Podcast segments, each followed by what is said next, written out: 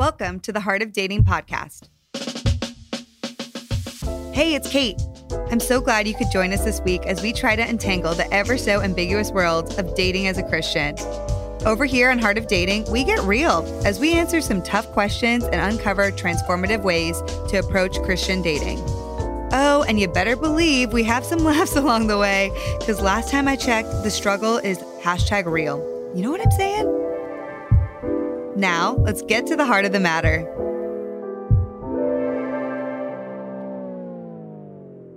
Hey, friends, what's up? It's your girl Kait here, and we are in the middle of season 10, our sex season. Okay. It has been getting hot and spicy, and you guys have been, from what I've been hearing, really loving it, except for one or two controversial posts that I've posted on Instagram. If you don't know what I'm talking about, go and check it out on my account at Kaitness.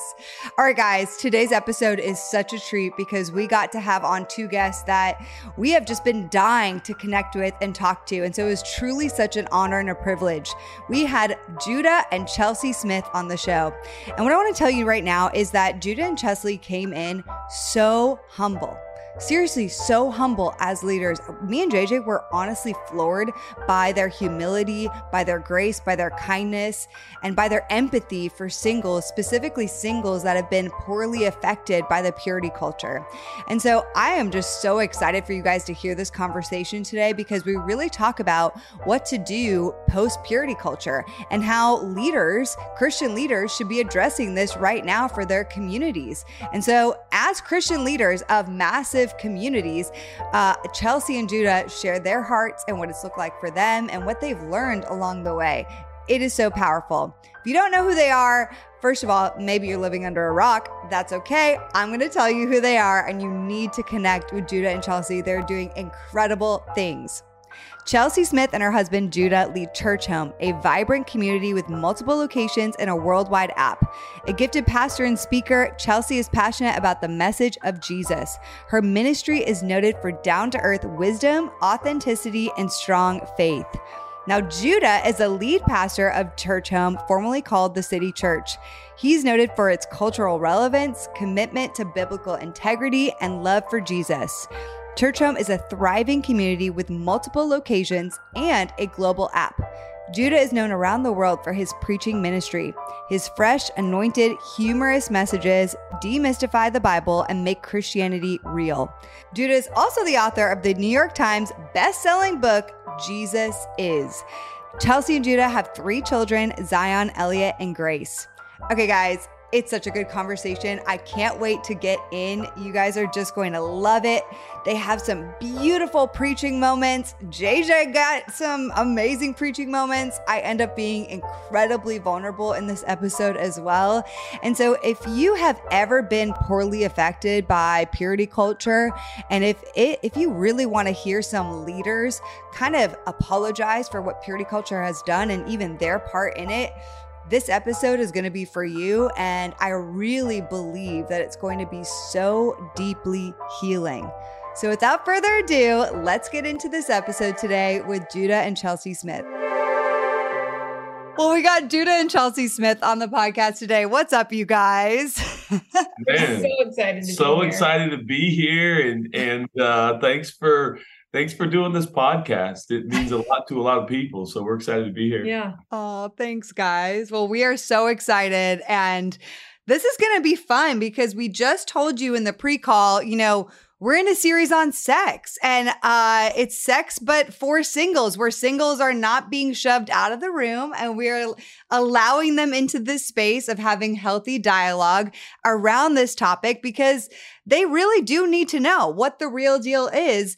And many of our listeners uh, have grew up in the purity culture movement. And, you know, myself included on a previous episode, I talked about how in high school, I had a boyfriend. And as soon as our Bible group leader found out I had this boyfriend, he was like, Oh, no, no, no. Like, you guys, you need approval before you get into a relationship. So he brought us into his office and he get like into his office, right? And he gave us a list of all these different rules that we had to adhere to in order to date. Things like you have to sit one foot apart at all times and you can never use a blanket and only never hold only hold hands on occasion and definitely no kissing and only dating groups.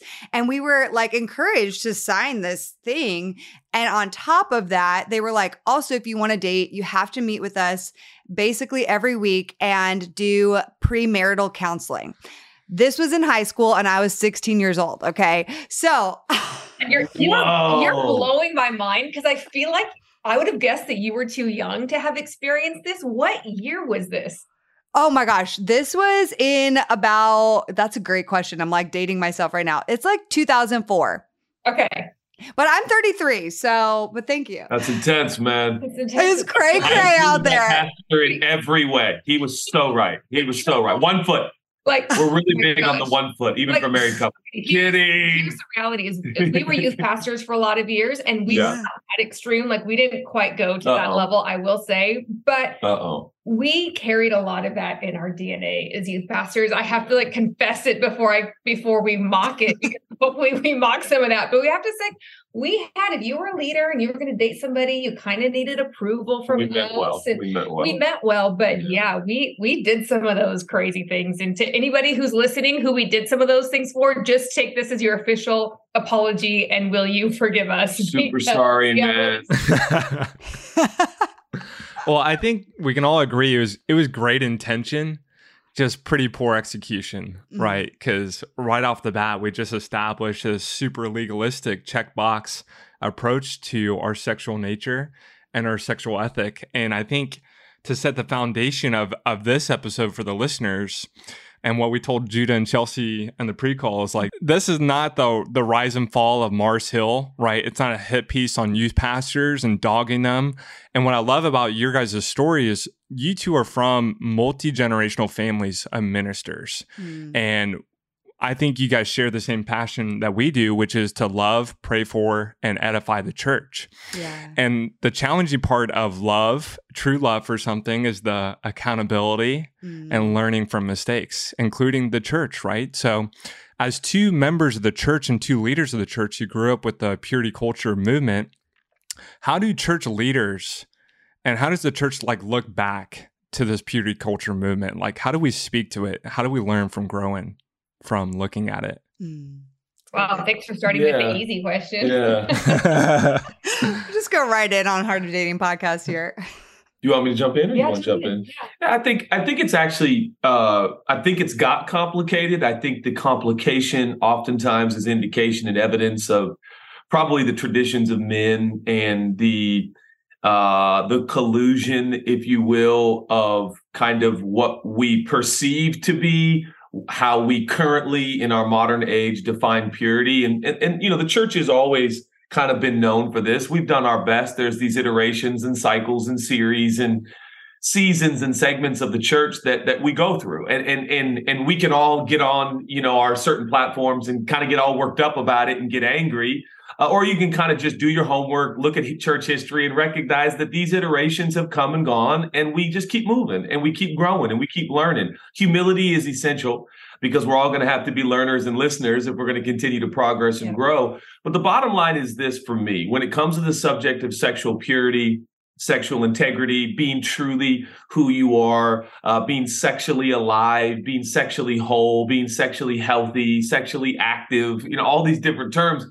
um, you know, is this more about Jesus or is this more about us? And, and I know that sounds very, uh, how should I say, trite, but but but it's actually really true. What ended up happening in in in my case and in my leadership and my journey is uh, purity became the point and not Jesus. Totally. Mm-hmm. Uh, my sexual morality, my moral high ground became the impetus. It became the focus. It became the main theme, and um, that's just out of order and that's just disproportionate. And the point is Jesus, right? And lo- living, loving, and looking like Jesus and uh, how do we go about doing that? And i think that's probably the question that's going to fit better to, in today's culture is instead of going sexual purity you know that that that even that connotation particularly amongst our our, our age group is like whoa that little heavy handed there. Um but but this idea of like how do we live like jesus? And i think um, sexual integrity and purity uh, has a lot to do with the direct result of your infatuation and admiration and adoration for Jesus. Just looking mm-hmm. at Jesus, wanting to be, wanting to live a life for Jesus and be grateful to Jesus, and understanding that um, the members of your body um, can also uh, fall in line and, and and follow Jesus. Yeah, I I so agree that if purity is the point, that's the problem. Jesus has mm. to be the point. And yeah. I look back on those days. So we grew up in would you um in that culture. And we were like super virgins when we got married, but then we perpetuated that oh, with our first super virgin. oh yeah, I, I, super virgin. I've never heard that. super like this. This is like a new. I had like no. Like I thought about level. it a lot, but I hadn't done it. I had never seen a naked man. So when I say super virgin, I had never seen a fully naked woman. Yeah. So like we were wow. definitely like I could yeah, we were super virgins. But the point, the super point pure. Was, yeah. so we grew up in that, and then we we did put that onto the people who we were leading in our young yep. ministry life. And I yep. when I look back on that, I think, man, the tools that we were using to, to motivate or manipulate students and young people at the time were tools of fear of hey if you don't That's live right. this purity life then maybe you'll get this std or maybe you won't have a sexually mm-hmm. fulfilled marriage you know these tools of fear tools of shame we were really good at you know like not outright shame because we knew too much biblically but like sideward glances of shame you know just subtle instances of shame to manipulate and motivate. And the thing is, fear and shame really can change our behavior. Our behavior can be changed, and behavioral scientists will tell you this. And it is the fastest way to actually yeah. quick term change is to use fear and shame. If you want to get somebody to change quickly, pain, shame, and fear are the quickest way that we can modify behavior. But what but. we realized in our ministry life was that may that may have got quick behavioral changes but it wasn't lasting change. Right. And as soon as that shame left or that fear wasn't a motivator anymore who really had a heart or motivation to live in a life of purity? And thinking about jesus i love the verse in romans 15 that says the kingdom of god and where jesus reigns it is a place of righteousness that we don't earn from jesus. Mm-hmm. it is a place from peace and it is a place of joy. And in all of our leading and our motivational tools and tactics, if we're you if we aren't using righteousness, peace, and joy, then I don't believe that the motivation comes from God because it is not in the domain in the realm of how Jesus functions and operates. And so really yeah. you talked about the lessons that we learned. I look back on those days and think, man, I don't ever want to use shame and fear to manipulate and motivate behavioral. Mm-hmm. That make us make make us look good and might make people feel good. There it is. But it's not actually bringing people to Jesus. I mean, right. Kait and JJ, we could go on and on about this because we're so passionate about it. But I think, in the same way, parents have to remove their ego from parenting, meaning parenting is not about the parents, it's about the children. And it's right. not about making the parents look good. We made a determination early on, we've been parents now for almost 19 years, that we weren't going to discipline our kids because they made us look bad.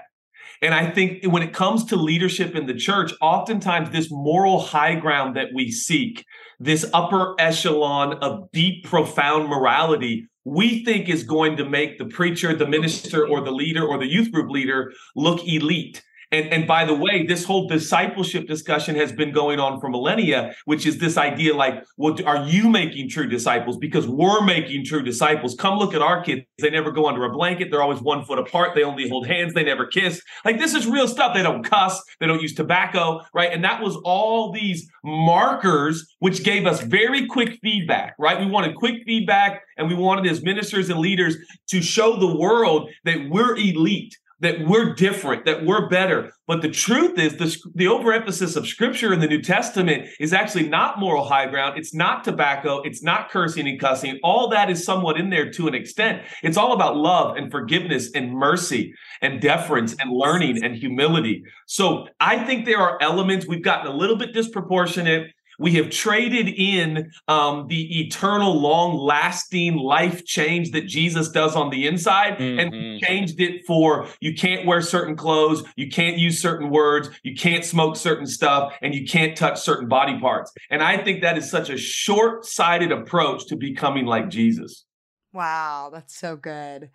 Wow. And, you know, the thing is, like, what you guys are saying now is exactly what so many people needed to hear, but they, of course, didn't. Mm-hmm. And so, the reality is most of our listeners to be honest are they're the average age is in the 30s and so these people are people that grew up in the heart, just like me, of purity culture and experience teachings. And what we've talked about before is and you guys kind of touched on it is they either landed on one or two sides of the spectrum one spectrum being they heard the purity culture teachings and then they were like okay i if I do anything, I will get chlamydia and die, right? And so I'm not going to do anything. And I'm going to like, I can't even like, like semi touch some uh, uh, somebody of the opposite gender because oh my gosh like something may happen. And so it's like i can't even look at them. I can't and so they're completely disassociated almost in ways from their body from their sexual desire from what god has so beautifully crafted which is from god and a beautiful amazing thing.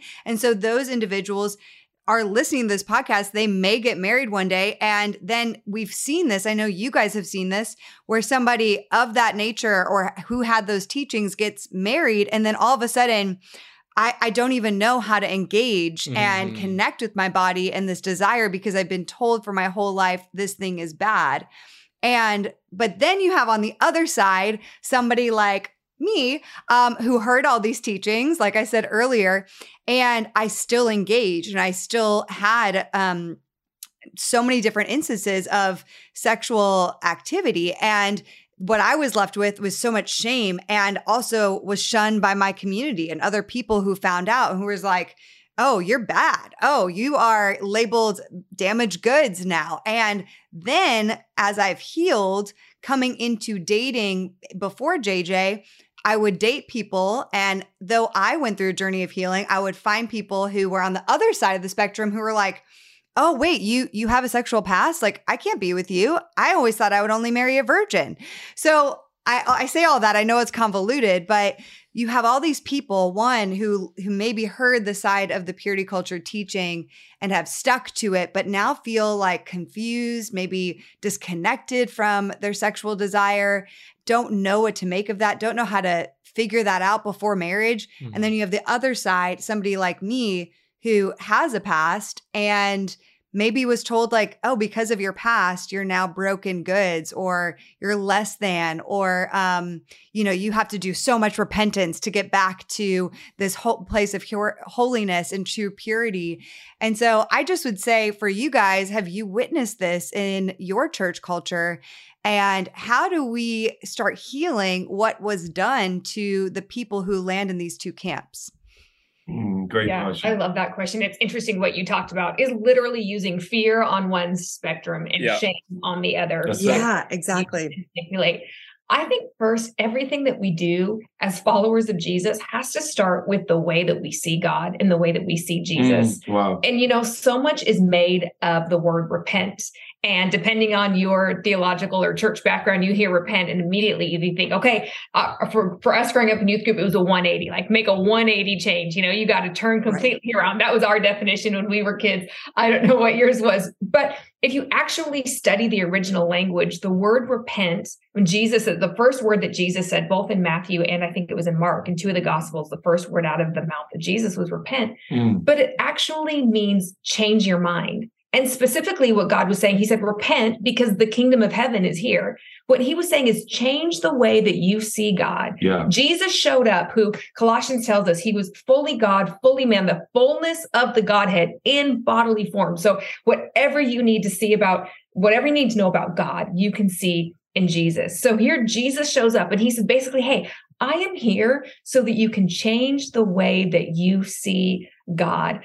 And so when you talk about healing and how do we bring healing? And i love that question because there are people who were scarred who have been burned. I know for us one of the heroes of the purity movement uh, finally just just recently renounced his faith and said hey i thought purity was going to get me all of these good things and it didn't. Mm-hmm. i don't even know if i believe in god which is I, I, think happening to a lot of people and a lot of your yes. friends that is a, a horrible sad reality. Mm of that movement. And so, how do we bring about healing? It has to start by changing the way we see God. We have mm-hmm. to see Jesus for who he really is. And it says in John that Jesus came full of grace and truth. But then it says, and then he came with grace upon grace.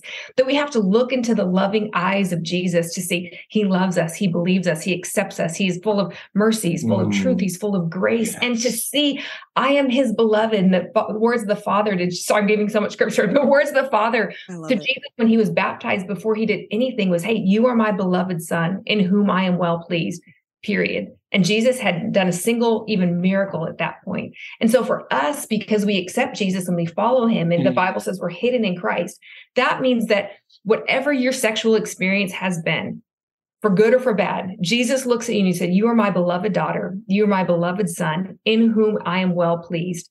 Period. Mm-hmm. Full stop.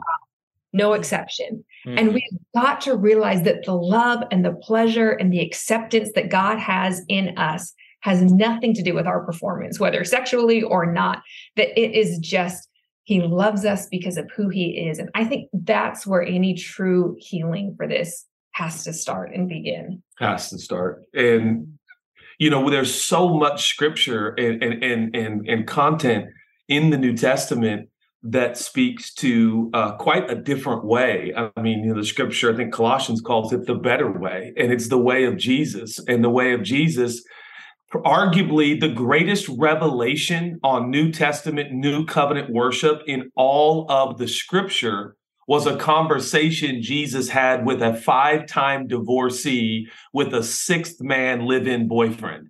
And wow. Jesus said, the, the, the hour has come. And he he literally, I mean, this is anyone who understands as research and study on worship. If you're going to do study on worship, you are going to run in John 4. to the to John chapter four. Chelsea remembers the references. I never do. Sometimes I mm-hmm. remember the book they're in, but like you, you're going to have to go through John four, and you're going to have to sit there for a moment and go. You mean that the risen, sorry, he wasn't risen at that point. But you mean the fullness of the Godhead in bodily form, the greatest worship revelation he ever communicated on his earthly ministry was to a woman who is a relational, sexual nightmare and train wreck by all cultural standards. And Jesus never shamed her gave her hope. And I can prove it because he says, remember, and a lot of preachers do this. They say, well, Jesus said, you know, you've had five husbands. The six you're with isn't your husband. Da-da-da-da. And preachers like to take that, don't they? JJ and Kait. And they say, yeah. like, see, we got to tell people the truth. Yeah, but mm-hmm. wait a minute.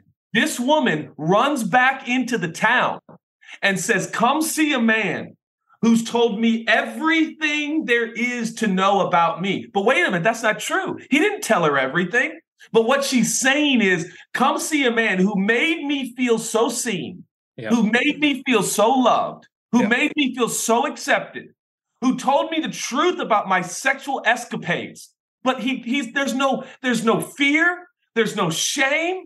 And come see him, she said. She became an evangelist for Jesus who was calling out her sexual immorality. Yeah. So we've got to change our whole tone and our whole approach to match Jesus? Where is the purity preaching? Where is the sexual health preaching that leads people who are so bound in this area to, to feel like, man, you guys got to come hear this. It's the best news I've ever heard. And yes. I think that is so much of the spirit and the bride and what God's doing in terms of um, what his what his uh, approach and tone does to the human soul. And I think when it comes to preachers, oftentimes, and now I'm picking on preachers, we are really, really good at like the the actual nuanced content, but we say it with the wrong tone. Yeah. We say it with the wrong view. We say it from the uh, uh, a high ground rather than the level ground where all humanity is. And Jesus be, took on the form of a man, humbled himself, and came to our level. And for any preacher, teacher, leader, lover, podcaster out there who wants to help people in the area of sexuality, we've all got to get low, get on the ground together and say, guess what? We are all nightmares. We're all damaged goods. We're all fall short. We're all not well. We're all broken sexually. But there's a king, there's a superhero, there's a savior. He can set us free. He knows everything there is to know about us. Come see him because he will do for you what you could never do for yourself. It's it's it's thrilling. This whole topic is is exhilarating to me. I love it. I'm like exhilarated. I'm like, I'm sweating over here. I'm like getting excited because this is exact. I mean, what you guys are saying, and I hope and I just pray we're so excited for every person to hear this because this is the kind of healing introduction so many people need. And I know mm-hmm. there are people listening that are already on that journey, and yet they're still like, okay, how do I fully grasp this? And then transform this so that when I come to hopefully, if God willing, one day getting married, what do like how do I start renewing from this point forward? And that's kind of my question for you guys. Like, what you're saying is so beautiful, so amazing, so true, like so the character of God. And yet there are so many people who are like, okay, now, now how do I move forward and actually start enacting this? Like, for example, I'll just bring back a little bit of the example I shared earlier. So for me with my sexual past, I started on this healing journey, realizing, wow, so many of the things I was sh- like shared and taught, like this brought me so much shame and first fear and then shame because I actually did engage and I had to go rewiring all those things to come back to how God truly sees me in so mm-hmm. much love and so much kindness and so much mercy. And and so then I got to like truly understand that for myself. But then I started dating again and I started engaging with people who were like, once they heard my story and my past, they realized or they would say like, "Oh, you're you seem great on the outside, but that's not what I pictured for my life." And um actually, I always thought I would be with someone who was a virgin because again, they're coming with the mentality of that's what they've envisioned and desired and put on a pedestal for their whole lives. So how do we like continue this healing journey in this realm where dating is so complicated and you have so many people that really do put their sexual past or lack thereof on a pedestal. And that is because what you're saying too Judah like we we all have to level the playing field but somehow in this world of sexuality and we talk about sexual desire or sexual brokenness sexual sin it's on this it's like the one thing that's above everything else right? You have people who are gossiping cussing slandering but then not, that's no comparison apparently right. uh, to anything to do with sexuality or sexual desire. It's like oh you did that? Or that's your past? Woo! No we can't we can't engage with you.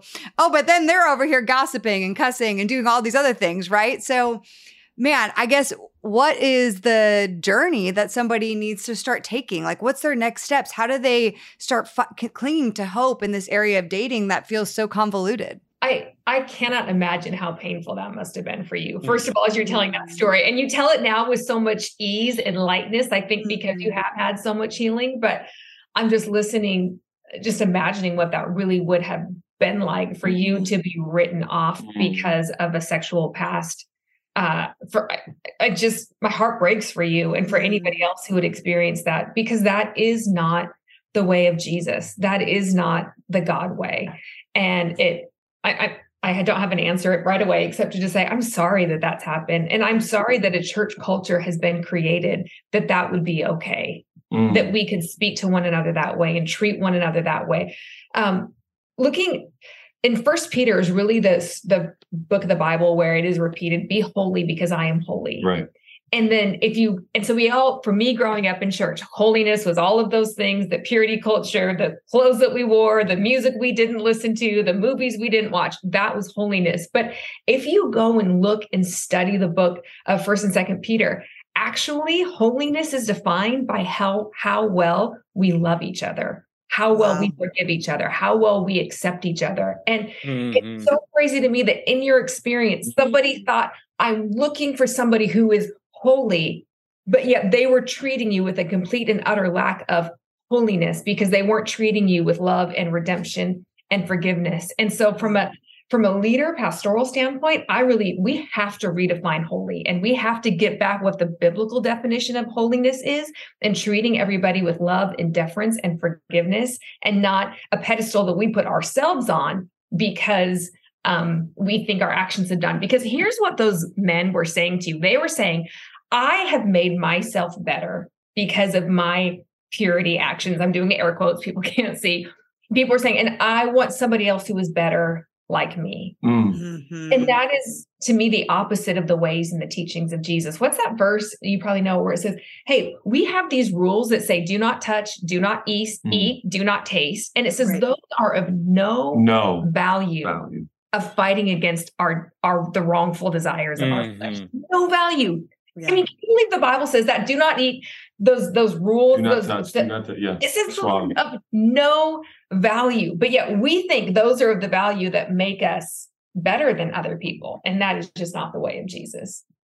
And and, and and and that's such an interesting perspective too, because it, furthermore, the scripture discusses how sexual sin is unlike any other because it's this direct sin against your body and it's very unique and its effects. I think what the New Testament's speaking to is this idea of its effects can be very unique and very mm, damaging and very very intimately kind of combustible. You know, inside you're just like you're just getting eaten alive with shame and guilt and fear and worry and anxiety.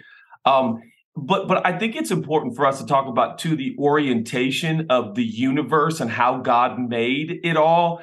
Uh, For instance, there is this very pervasive concept in culture, which is this earning and deserving. And, and I'll tell you, it's very easy. We talked about this last night at my best friend's birthday party. Um, a lot of people are like earning deserving. That's not prevalent. Uh, yeah, it is. Listen, listen closely to the culture. They'll say stuff, bro. You earned this, bro. Right. You deserve this day off. You worked hard, bro. You work. You deserve this fake, bro. Right. I love this house, bro. You deserve. Yeah.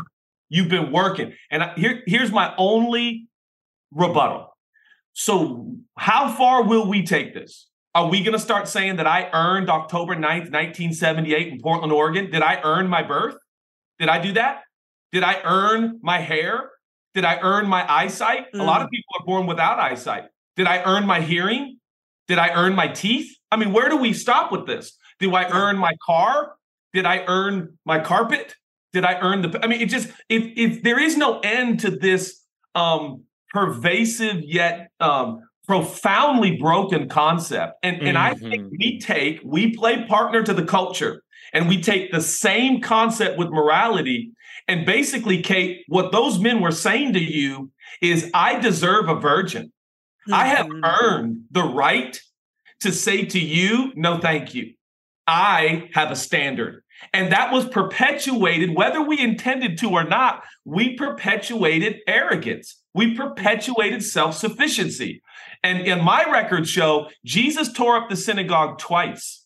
It is his most um, emotional outburst we see short of the cross. He mm-hmm. literally tears up the synagogue, and we got to ask ourselves why is Jesus flipping tables? Why is he opening bird cages? Why is he yelling at people, You've made my father's house a den of thieves? Why? It's very simple. Jesus was saying, You are keeping everyday people from the Father. And that's not how mm-hmm. the Father's house works. I have come to usher in a new era. Everyone is welcome at the Father's house because the Son is going to make a way to the Father. And so we're mm-hmm. going to eliminate if you don't have enough money, you couldn't sacrifice at the synagogue. If you didn't have the right kind of animal, you couldn't sacrifice at the synagogue. If you weren't the right culture or background or had the right connections to the rabbis, you couldn't sacrifice in the synagogue. And Jesus came to set the record straight and say, everyone, whosoever comes, shall be saved. And when it comes to sexual purity, we have once again, we've got to get our worldview straight. Is this earning, deserving, and warranting? Is this do good, get good? Yeah. Or is this the gospel where you do bad and you still get good? And I can honestly say, looking at you, Kait and JJ, it is but the grace and mercy of God. Remember, in Jesus, grace and mercy have kissed, right? So mercy is mm-hmm. is uh, getting what you not getting what you do deserve, and grace is getting what you don't deserve. And those two things kiss in Jesus. And now Chelsea and I have a marriage of 23 years, and I didn't earn this. I didn't deserve this. I don't deserve this woman. It is but by the grace and mercy of God. And that's the story we got to tell to the world because we are unlike any other world religion. Ours is predicated on gift and grace not earning, deserving, and warranting. And until we allow that to be very, very uh, pervasive in the purity culture, we are going to continue to steer people toward arrogance, self sufficiency, and moral high ground, which has perpetuated a lot of the community breakdowns in our culture, even division, racism, bigotry. All these things are moral high grounds. I just want to make this comment because with the deserving, the earning and deserving, we've talked about this on the podcast, because this is a podcast for many singles and dating, it is even the concept of people as singles. Like, I have waited well this long, I have done it XYZ, mm-hmm. and now I deserve or I earn. And you see it so much. The the girl finally gets the guy. You deserve that man. You deserve, right? It's like, and I've like looked at my, I've had to do a hard look at myself of how I used to talk, even on social media or on the podcast, of like deserving, of like, you deserve that. And what is that really like? What? And, but th- that is also a concept that for singles, uh, related to more than just sexuality, but like, I've done all the things, God, I'm here, 35. I deserve this thing at this point in my life. You know what we call it? And I'm sure it, it applies to everywhere in our life. It's we've made deals with God. Mm.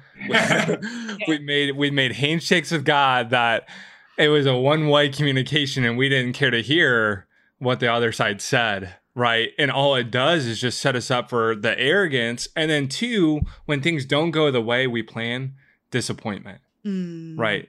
it's just it's just dwelling in disappointment in my singleness yeah in my marriage in my career in my sex life in my spiritual life every area of our life is just filled with disappointment because it goes i love how the foundation of the episode was laid chelsea because it strictly comes down to how do we view god mm. how do we view his will how do we view his covering and this earn and deserve as christians we should lead with one thing Come on. Thank God I do not get what I deserve. Mm. And if I wish our leaders from the pulpit would just say, hey, thank God yeah. you guys don't know everything that goes on. Because mm. you probably wouldn't be in this church right now. Thank God. Right. And that's like as we talk to the youth or children or or people, it's thank God because I didn't do a mm. single thing to deserve this. And that's the upside down right, earn and deserve. Uh, I deserve, if you want to talk about what I deserve, let me give you a couple hours and we'll go through it because you're going to need to strap up. And that's that's the one thing like the one guy second to Jesus who knew God's word better than anyone and then experienced the grace and forgiveness is calling himself the chief of sinners mm. and leads that conversation. And you know, Tim Keller has a great sermon about repentance but one of the forethoughts is this is like, how could I ever, right, exude my uh, righteousness and my position when Christ, who had every reason in front of the Pharisees, catching the adulteress red handed, mm. forfeited every right. He had every right and he forfeited them. How could I ever begin to step up in this situation and exude any authority, right, right to cast judgment? Mm. And so, I think when it comes to dating and then the sexual ethic and even the marriage and the your sexual life together, it's just filled right with all these misconceptions and frankly just lies of how we view God. I have another point, actually a question because that, that this brings up something for me, babe. That was so good. Um, you know, I love what we're talking about in terms of like, hey, let's let's really break down and break the truth of like how God sees us, like mm-hmm. how the maker of the universe sees us and how he sees any of our sexual brokenness. And with that being said, I, I want to ask you guys as leaders, uh, you know, and you guys lead so many people so beautifully. There is one element where people might hear this and they're like, great, like awesome. There's so much grace, there's so much mercy. And how do we find the balance of, okay, with that grace and mercy, I'm not just going to go and keep messing up and me- messing up in terms of like, oh, but use it as that hall pass, right? So like, oh, but oh, I, I made out with my boyfriend and we crossed boundaries and now like, but it's okay. Everything's fine and we're good because this is the other side that I've seen. So I used to be in a church community where I started seeing like over and over and over we would all like have these moments of talking about what we were trying to do and get mm-hmm. accountable together. But then we'd go to this church party, there'd be maybe a little too much drinking, and everyone at the end of the night would start making out with each other. And then the next day we'd all confess it to one another and be like, oh, so like I made out with this guy. And the other person would be like, it's okay. I did the same. We'll just do better next time. And yet, nothing really changes, right? And then it happens the next week and the next week. So I guess it's like, how do we still have a sense of what you guys were talking about earlier, holiness? Like, what do we, how do we embrace that in such a way without the shame, without the fear, but still walk that out in a way that's honoring to God, that has a true, deep sense of, knowing why I'm doing this. That is more than just, oh, my preacher told me to. You know what I mean? Yep. I mean, I'll give you the Bible answer first, and you'll say something really profound, probably. Well, hopefully, mine's a Bible answer too. no, you're complete heresy now. you know, our goal, our goal as followers of Jesus is we as we follow Him daily, and then that we look more and more like him. Romans what Romans 8 says that we are predestined for one thing, and that is to be transformed into mm. the image of Jesus. That mm. our goal purity isn't our goal, although that's a byproduct. You know, all these other things aren't our goal. They are our byproduct of the goal is looking more and more like Jesus, being transformed into his image. And there's another verse that says, as we look at him, as we see him for who he really mm. is, we gaze on his image. And as we look at him, we start to, as we look at him, we start to look like him. Mm-hmm. And it's this mysterious process. And I have to say, there has to be an element of mystery involved that I can't understand how we can look at a loving, merciful, mm-hmm. gracious God who has the highest standards of the earth. And as we just look at him and gaze on him and think about him and read his word and talk to our, our Christian friends, not all just about our purity, but about how amazing Jesus is and how much he loves us and how grateful we are for him, that there is this mysterious, beautiful process that we begin to look like him. And mm-hmm. it's not fast and it's not overnight. And I think here's what the church needs to get. Romans chapter 2 says that it, after Romans 1 that lists all, you know, things that are wrong and ways that we miss the mark, all of a sudden it gets to Romans chapter 2 and it says, "But don't you know that it is the goodness and long suffering of God that leads us to repentance, that mm. leads us to transformation, that leads us to see Him differently. And I think in our church communities, we need to be willing if God is long suffering with us, yeah. if God is patient with us, yeah. that we need to be long suffering and patient with each other and mm-hmm. let this mysterious process take mm-hmm. place that's full of faith and love and mystery instead of shame and guilt and behavioral modification. Yep. And that that's it. We actually have faith for that. As followers of Jesus, we believe in this big, incredible, magnanimous God. Do we actually believe that that process can take place simply by looking at Him and relishing in His love? Yeah. And it's a question that we have to answer for ourselves. Is yeah, I, I just I think that that is so full and robust and and and and the perfect answer. I think there's a uh, it's not metaphor; it's a real story. But Paul and Silas in the prison, you know, they're in that inner dungeon in, in Acts 16 or something, and mm-hmm. and uh, you know they're they're most likely in sewage up to their waist and and all this, and they they do something that's very unusual, and I think it's it speaks to to to to where the believers should be again, and, and that is when you're up to your waist uh, in waste. Um, mm-hmm. What are you going to do? Uh, and there is so much uh, convoluted view of sex and sexuality. Uh, we're all confused to an extent, you know, but by the grace of God. And I, I think I will only add one caveat, and that is that the dynamic of community, mm-hmm. singing songs, hymns, and spiritual songs, making melody in your heart with one another, uh, this idea of you know, it's singing. But last night at this birthday party, we just all sat around the kitchen, about 20 of us, and we're just talking about rest in Jesus and his love and his goodness.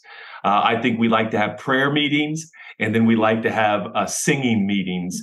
But sometimes we need talking meetings and sometimes we need spontaneous conversations about Jesus and trusting that those conversations uh, day by day um, will will make us look more like him. And I gotta say, and and, and Kait, in the journey you, have been on, not to pick on you, but I think you would agree, it's there is no quick fix here, but the church persists. We we so love quick fixes. We so love the microwave mentality. Right. We so love like just don't cuss, don't do tobacco, don't wear like an inappropriate, you know, revealing shirt um yeah. and like stay away from Game of Thrones and you'll be okay but it's like it's it's so much deeper than that, isn't it? And it's it's it's a lifetime. And and I love what Chelsea said. It's the goodness of God and the long suffering, not the short suffering, the long suffering. And so, mm-hmm. are we in this to be better as we age? Are we in this to become sweeter and kinder and more humble and listening and loving? And or or are we in this to look um, pure and look mm-hmm. like the moralist in our church? Um, that's that's of no consequence in today's culture. No one cares. I don't know how to say this, but no one cares. And I told the church the other week, I said, virginity is not going to change the world. I'm sorry. It's not, I recommend it. I really do.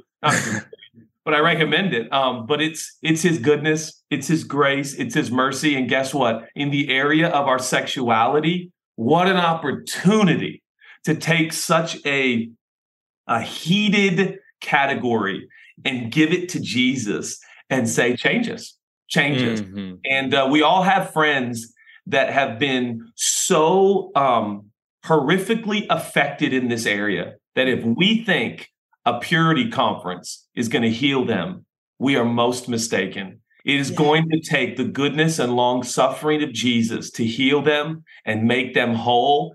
And may we not attach our ego to anyone's sexual journey, but may we mm-hmm. give it mm-hmm. to God and trust that that He is faithful and true. And and uh, I got to admit, uh, our church has never been messier.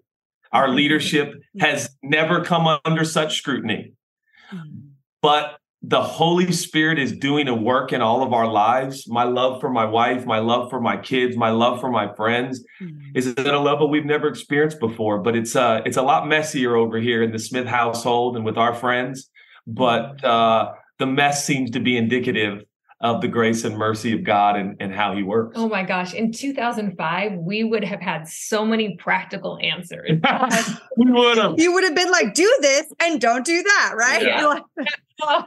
but, and you're right, this is messier, but I can't imagine any other way mm. than follow Jesus, lean into his spirit, embrace the mystery. And, um, and he's so good and he's so loving and he's so powerful and nothing is too hard for him and we can mm. just lean into that and rest in that and for ourselves for our children. Our kids are are 18 16 14 so i mean we're you know we're in it not just for ourselves. You're in the teenage years. You're like this is their, they're experiencing this in full they're like having crushes having boyfriends girlfriends and maybe like yeah and we're like look at jesus. Keep keep keep leaning into him keep doing this. So this isn't just something mm-hmm. nice we're saying on a podcast. It, yeah. we're saying to our to our kids every day. It's so good. And that and you know just from the way you guys talk about your ministry mm. 20 years ago and how you're just so humble. Like, first of all, you know, we're wrapping up, and I just want to say the humility that you guys exude mm. is not human humility. It's not you two sitting down together in the morning saying, "Let's be so humble today," right? That's gonna look good, right? You know, like this is gonna make us look good on this little dating podcast, right? It's it's godly humility. Mm. It's just an after effect of recognizing how truly we do stand in front of God how much we've received from God, yeah. how much forgiveness has been extended in our life more than we could ever dream of, and how can we not extend the same yeah. to everyone else we meet? So, and the the godly humility as leaders to look back and saying, we just we massively messed up. you know, I just want to say that for some people listening today is maybe the first time they would have heard that mm. from a pastor and a leader. And Judah, you had a, a series a couple years ago um it was i wish preachers would say this more right? And it's that it's the same idea though. So just the humility that you guys exuded in every answer i just want to say we're really grateful for it and that's just indication of fruit mm-hmm. and spirit at work long suffering work over 20 years which i don't know you guys can clarify everything you described and i'm like well that's just sanctification right? It's just long-term suffering changing and transformation under the mm. authority of the gospel. Mm. Um, More like Jesus. It's painful, but it's beautiful. Exactly. Yeah. And I love the long term sustainable approach uh, because the fear, you know, it's just like sports. You have a coach who can get really effective results. I, you know, I'm a big sports guy. I had coaches who. Football junkie over here. yeah, real. just like I know you're a Seahawks people, but yeah, it's just the same thing, right? Do you do you dictate out of authority and fear, or do you dictate out of a, a love and passion? Um, and I think yeah. Pete Carroll's a great example of that, obviously, but it's just how you right motivate people to change and believe something. So I just want to say you guys have exuded so much humility and mm-hmm. kindness in every single answer, pointing straight to Jesus, and we're just so grateful. Um, if there's, I think this is fun. This is for the the Churchome crew uh, and all the young adults I still know uh, up there in Seattle and in LA now. If you guys had uh, any dating advice for your singles and your your community and you know the West Coast and the greater community, what would be that piece of dating advice? That's like our final du- da- negative dating advice in yeah. the Heart of Dating podcast. Oh man, the yeah. first thing we'd say is it's been 23 years since we were dating, guys. So I got to be. In fact, when we when we, I mean, I I I know of you guys and have heard details, so I was excited to see. But I was like, if they want to talk about dating, we don't have a ton to say because we're not. we're we waited. Not um, we waited. I would just say give yourself a lot of grace, man. Give yourself a lot of mercy and a lot of grace and just trust Jesus in the process. And nobody's going to do this perfect. These are humans trying to connect with humans. And yeah. this idea that this is sanitized and secure and safe is just a massive misnomer. And I got, you know, my buddy turned 39 last night and he's still single. And mm-hmm. and um, you know, we are one of our best friends is 40. She's single. And it's it's it becomes increasingly more challenging and difficult. And they're all very accomplished in their career. So I don't know, man. We we don't know a lot, but I know that people are really hard on themselves in this area. And I I, I think it's um it, it's not the way Jesus uh, treats them. Okay, this will be my one opinion piece for this yes. is great. I love I've it. I've been please. waiting. Yeah. my one opinion piece is don't date for Instagram. Like if you're yes. to look good on Instagram or to put something out there for Instagram or like just don't date for Instagram. That would just be my one. That's my my opinion has nothing to do with the Bible. My my middle-aged woman opinion piece would be don't date for Instagram. Uh, and, then, and then I would just say date for the long term too. Like yes. this is an investment. People put in money in a bank because they're like, in 20 years, it's going to be incredible. But people date people that look good now. But you got to ask yourself, are they going to look good in the long term? Because this is the exactly. ultimate long term investment. So I'm kind of over these dudes and gals who are like, ah, oh, they're not my type. It's like, what? Well, in 25 years, you can make them your type. Like, come on. Oh, man. You would, uh, yes, you guys, you don't even know th- what I go off on people about talking about type. I mean, and JJ and I's whole story, when we met, JJ had blue hair. Okay. And he's five and a half years younger than me. He had the weirdest Seattle style. I was like, who is this Keeping dude? Weird. Yeah. This young guy, not my type. And people listening know that. And I'm like, well, I'm just, we'll see. I'll go on one date. We'll see what happens. Hey, we'll see what happens. Right. But Chelsea, I'll just add to your don't date for Instagram is like, same, same. Don't date for TikTok. I see all these people are like, oh, we'll become TikTok famous. Let's let's do all these videos and document our dating journey. And I'm like, oh my gosh, it's the cringiest thing ever to me. And I'm sorry if you're listening to this and that's you. I just don't do it to that, get that's for our Instagram Gen, or TikTok. That's for famous. the Gen Z kids listening. Okay. or like small audience of Gen Zers that do listen. I know. But guys, thank you so much for today. This has been so incredible, so healing, and um, we're just so grateful for both of you and your humility. Truly, it was so wonderful. Thank you guys. I love you both. Keep yeah. up the good work, and uh, I know this platform is only going to continue to grow. Oh, we thanks, appreciate guys. it. Yeah. The Heart of Dating podcast is created by Kait Warman. It is a part of the Converge Podcast Network. Our incredible editor is the one and only Scott Caro. Our theme music was developed by the amazing Christian Ledoux.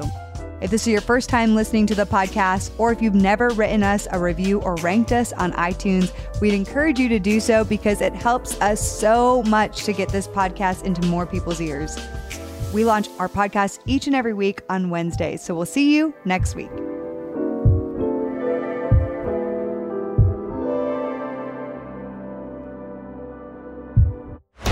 This show is part of the Converge Podcast Network.